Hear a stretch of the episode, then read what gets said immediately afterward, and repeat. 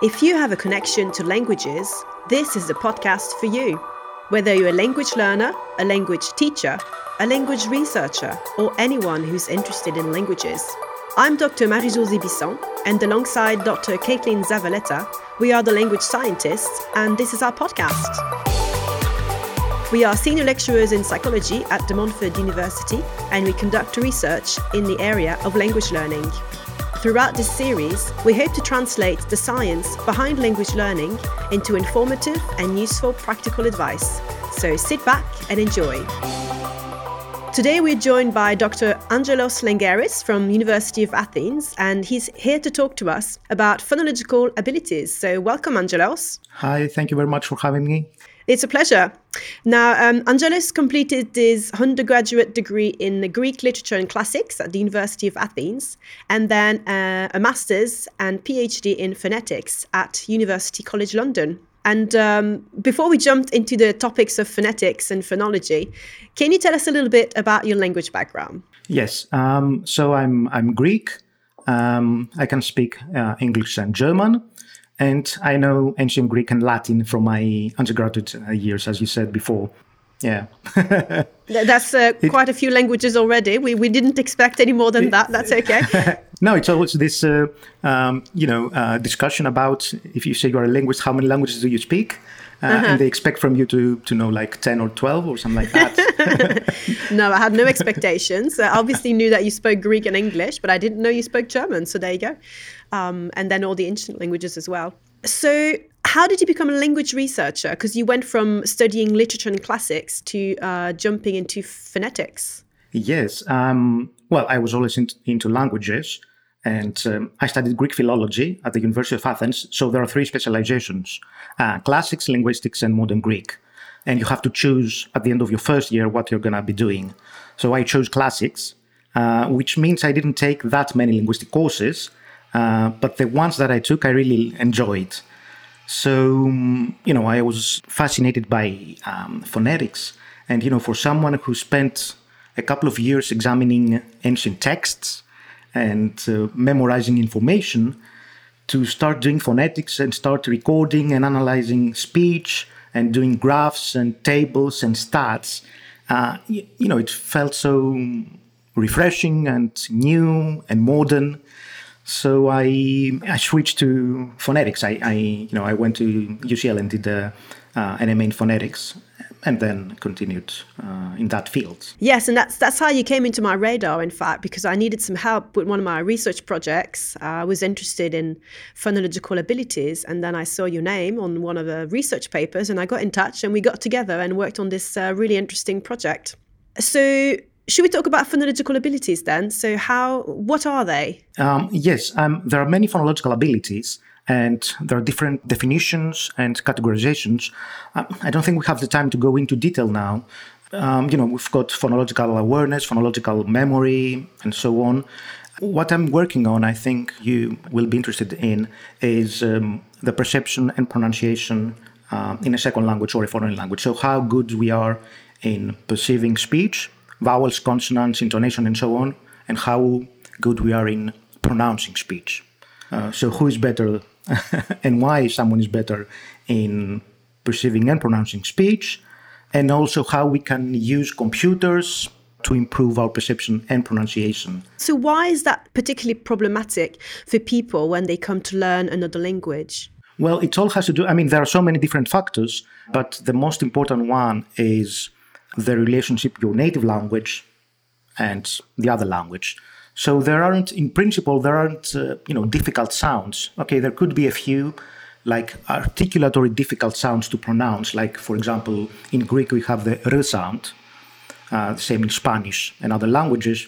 So this could be a bit problematic for uh, speakers who don't have this um, sound in the native language. But generally speaking, all the sounds are, you know, relatively easy if you do have these sounds in your native language. So the problem is when you have a contrast which you don't have in your native language. So, for example, in Greek and in Spanish and Italian and so on, we only have an, a single E sound. So, there's no distinction between E and E. So, for me, a contrast like in uh, F double E L and F I double L.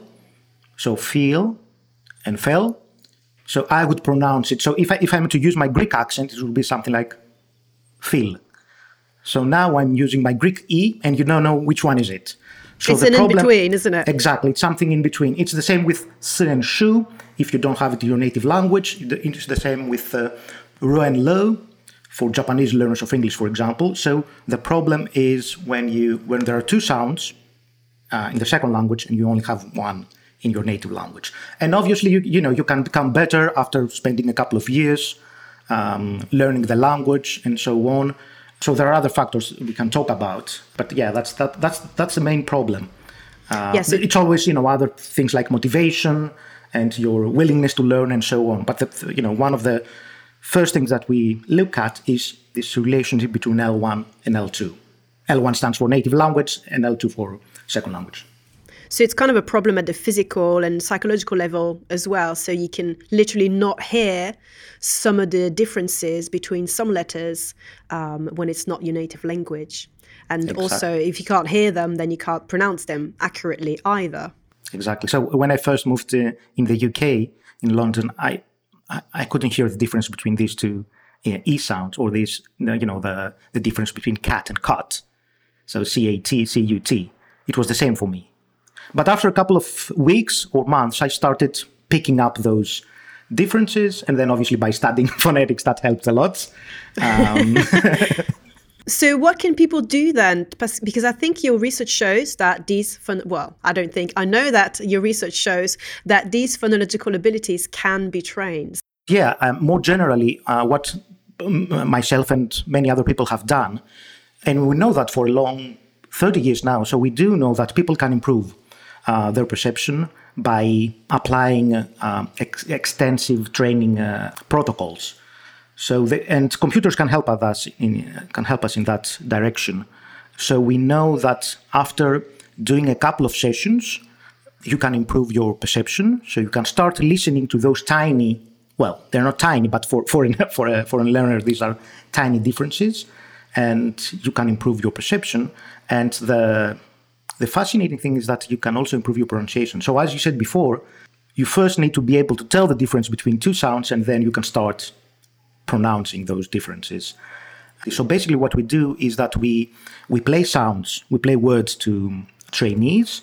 So, for example, it could be something like feel, so F W E L, and then there are a couple of options on the screen. So the trainee has to pick which one is it. So we've got uh, feel, we've got, sorry, feel, we've got fill, fell, and so on. So the trainee listens to this word, to a word, and then he or she has to pick which one is it. And then the computer will tell him or her whether it was right or wrong. And uh, as I said before, we, so we, we have uh, feedback, so you know what you did well or when you did well and you can also listen to the same word again. But um, as I said before, the important bit is variability. So we do need variability in words, and we also need variability in uh, speakers. So we have multiple native speakers of the target language uh, saying all these multiple words. So in a way, you know, we, we try to simulate what would happen in uh, in real life, but this is more focused because you can imagine if you listen to you know the stream of speech you, you hear so many vowels and consonants it's very difficult to focus on a single uh, vowel or consonant. But by playing isolated words then you can focus on this vowel that vowel or this consonant or that consonant. And how much better do people get by doing this training? Typically we do from let's say 5 to 10 sessions in a, a, week or two weeks that last about half an hour. So it's not that long if you think about it. It's like two or three or four hours of training. And we have found that people improve um, about 20 percentage points um, after training, which may sound not that large, but it is. So basically, you know, if you go from 60% correct to the target vowels or consonants, and you go to 80% correct, then you can imagine this is a big difference. And this is only after a couple of sessions. So, you know, I suspect that if we were to give more training to our trainees, they, they would improve a bit more. Uh, we, we usually don't do that because we don't have the time and it's not that practical to have to, because the way we do it, we do a pre test. So we test them before they do the training. and then they do five or six or seven training sessions, and we we get them back to the lab, and then they do another test. So this is seven in total, let's say. So it's not that easy to get so many people doing all these sessions. Although I have to say now, with you know, with uh, smartphones and um, um, iPads and tablets and so on, we can they can do that at home. Yeah, I was going to ask you about that. How how easily accessible this sort of training is? It's really easy, in the sense that if you do have the program, if you have recorded the the words, you can do it at home. But I also have to admit that you know this high variability approach has not been adopted by learners and teachers alike. I mean, obviously, teachers do that for for for years now. It's not like a rocket science. Uh, it's like play, playing minimal pairs to people, and then they try to listen and they try to pronounce things. But the the, the different thing is that you uh, you have these you know multiple words and some um, variable environments and so on. So it's very um, focused, and it's also oh, you can imagine it's very helpful in um, foreign language settings. So, for example, when you learn English here in Greece, or, or you learn English in, Italy, in those cases, even the teachers are not native speakers in most cases. So you do you do not have um, input from native speakers, which is very important. Because as you can imagine, if you if you do listen to someone like a Greek teacher saying "Phil," "Phil," there's no way of you. How could you learn the difference between feel and "Phil"? So absolutely. So it sounds to me like this sort of resources would be really, really beneficial uh, if it was implemented um, properly.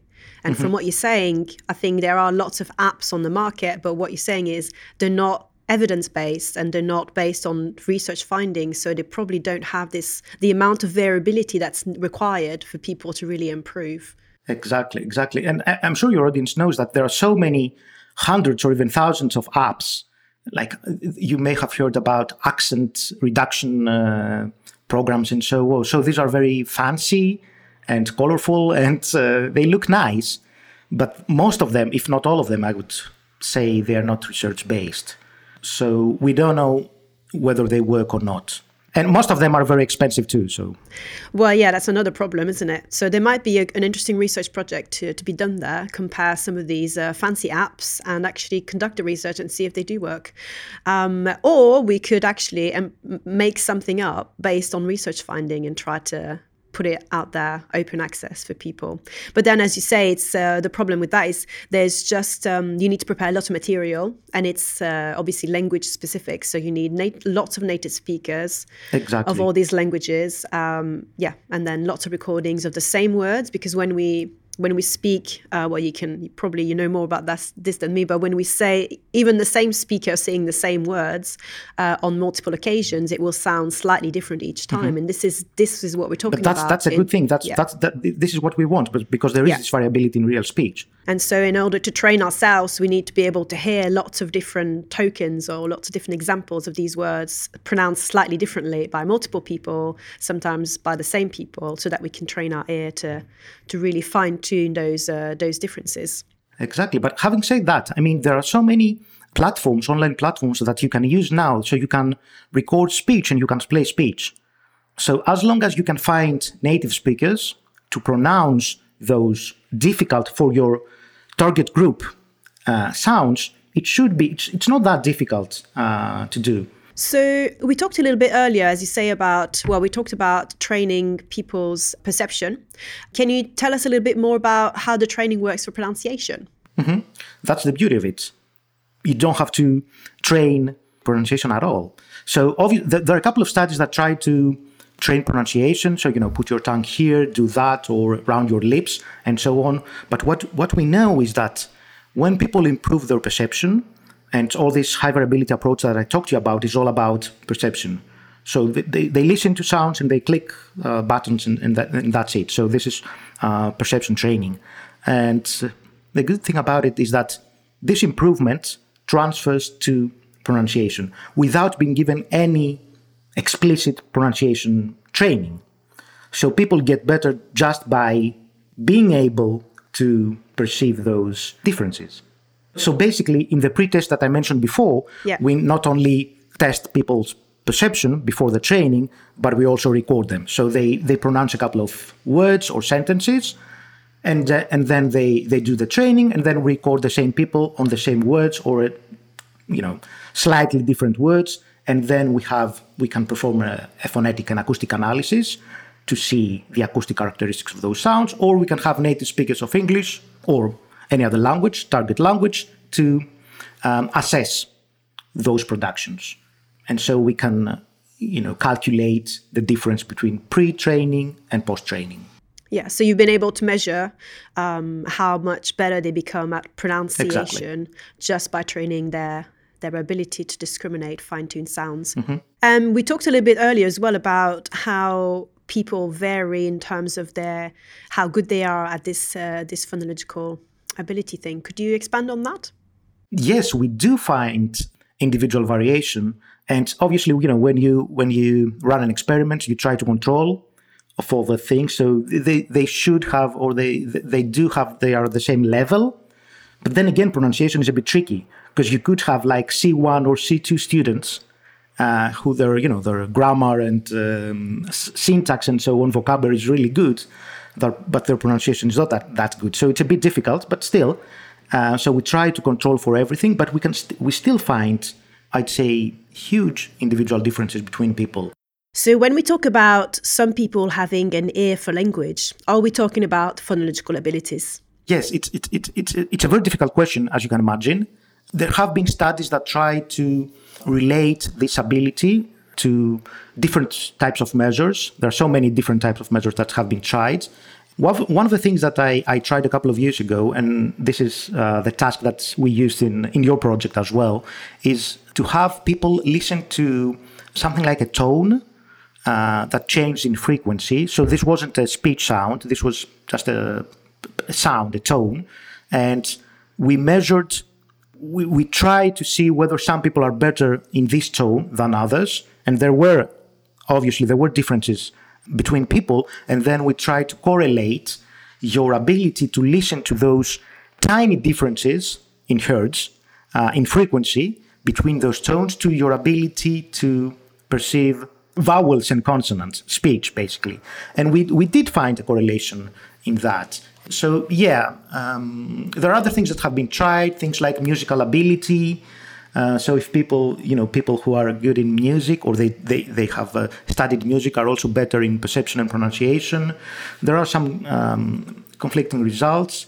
But yeah, this seems to be one of the things that could play a role. So how good uh, your ears. And obviously, we have we have tried to uh, do other um, hearing tasks. So these people, generally speaking, you know, their their hearing uh, is fine.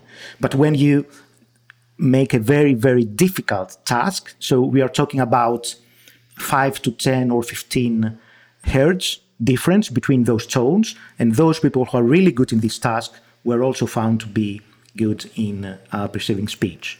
Yeah, and we saw in our in the project that we did together, Angelos, that it also predicted their ability to learn words in foreign in a foreign language. Yeah, and the task, as you say, was really quite um, demanding. Very demanding. The differences were so subtle between the two, uh, the two beeps uh, that mm-hmm. we used. It sounded like beeps um, on, mm-hmm. this, on on that they that people and they had to say whether they were the same or different but even when they were different, the differences were so small that it was a very difficult task. And uh, we saw that there was a huge range of individual differences. So some people were better than others at perceiving those small differences. And also, we saw that the, how good they were at perceiving small differences predicted their ability to learn um, words in a new foreign language that they'd not been exposed to before. So it seems like phonological, phonological abilities are really important.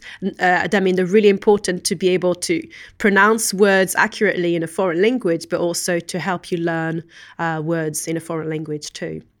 So, Angelos, what do you want our listeners to remember from, from today's episode on phonological abilities?